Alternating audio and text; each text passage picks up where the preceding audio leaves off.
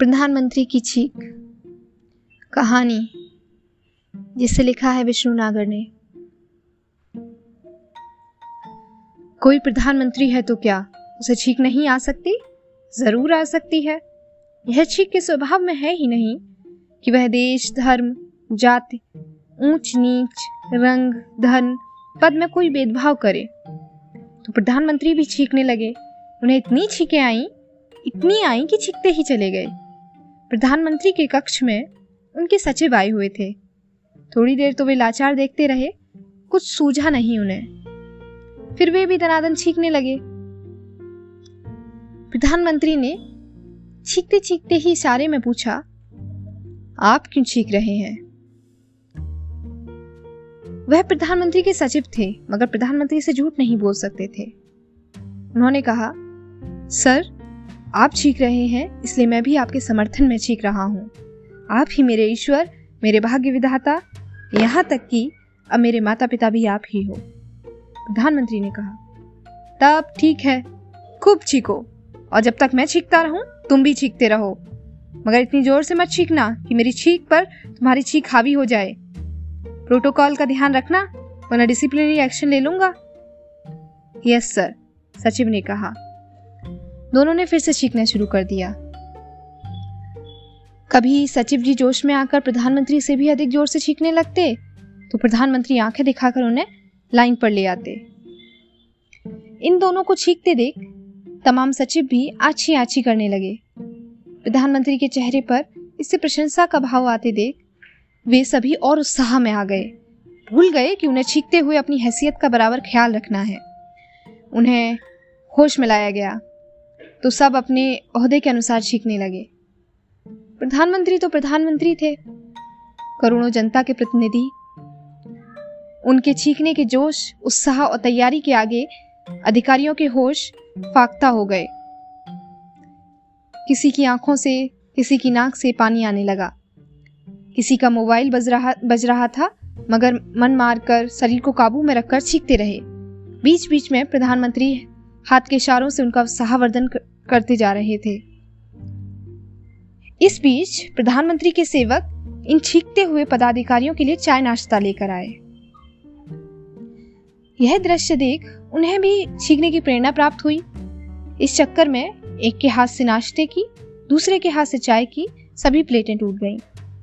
प्रधानमंत्री ने संकेत में कहा, चिंता मत करो, सरकारी माल है और आ जाएगा। और फिर इनका चाय नाश्ता करना भी तो ज़रूरी नहीं। तुम तो छीको और छीकते जाओ। मेरे स्टाफ हो मेरा साथ निभाओ और मेरे ही, मेरे हो यह दुनिया को दिखाओ। धीरे धीरे प्रधानमंत्री निवास के पक्षियों को छोड़ सभी मनुष्य छींकने लगे। जिन्हें मनुष्य नहीं माना जाता था वे भी शामिल हो गए। सुरक्षाकर्मी सुरक्षा जोड़ आछी आछी करने लगे। यह खबर मंत्रियों अफसरों तक पहुँची तो जो जहाँ भी थे, दिल्ली में या न्यूयॉर्क में, भागलपुर में या पोरबंदर में वे सभी अटेंशन की मुद्रा धारण करके छींकने लगे। पार्टी के सांसद, विधायक, आदि इत्यादि, जो भी थे, छींकने लगे। कुछ छींकने लगे, कुछ छींकने का फ़ोटो और वीडियो बनवा कर प्रधानमंत्री निवास पहुंचवाने लगे। टीवी चैनलों के एंकर छींकने लगे। छींक छींक कर एंकरिंग करने लगे। यह ऐतिहासिक क्षण था। टीवी पर देश विदेश के छीक विशेषज्ञ बुलाए गए। उनसे पूछा गया कि प्रधानमंत्री जैसे जिम्मेदार पद पर बैठे व्यक्ति को इतनी छींकें आखिर क्यों और कैसे आ सकती हैं? इसका जिम्मेदार कौन है? उसे या उन्हें अभी तक नौकरी से निकाला क्यों नहीं गया? कब तक निकाला जाएगा? क्या सचमुच इस देश में मेडिकल साइंस का हाल इतना बुरा है? इतना बुरा है कि वह प्रधानमंत्री की छीक को तुरंत रोक नहीं सकती। इतने सारे विशेषज्ञ रोज उनकी जाँच करते हैं तो करते क्या हैं वे?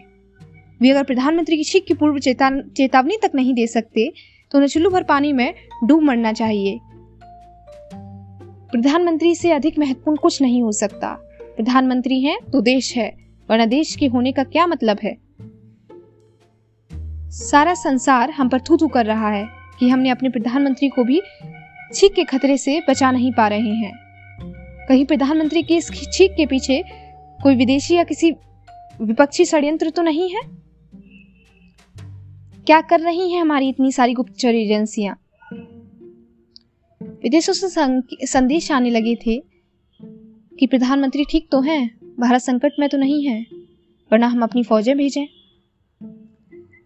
इस स्थिति में स्थिति में लोग भ्रमित हो गए कि क्या उन्हें भी छींकना चाहिए? उनमें से कुछ छींकने लगे। रोज खाने कमाने वाले अपने अपने कामों में लगे रहे। कई इनमें से पीटे भी गए कि देश संकट में है देश की आत्मा करहार रही है और हमारे प्रधानमंत्री छीक छीक कर हैरान है। सा, सारा देश उनके लिए छीक रहा है और तुम्हें आज भी गद्दारों रोटी की चिंता सता रही है। उधर बच्चों को छींकने के खेल में बहुत मज़ा आने लगा था। उन्हें पता ही नहीं था ये क्यों और किसके लिए छींक रहे हैं। मगर छींक रहे थे खेल खेल में बच्चों ने छींकने का प्रधानमंत्री का रिकॉर्ड भी तोड़ डाला।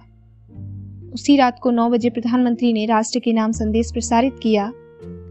इसमें उन्होंने देश के हर नागरिक को धन्यवाद दिया कि उसने उनके ऊपर इतना प्रेम, इतना स्नेह बरसाया है, उनके नेतृत्व में इतना भरोसा जताया है।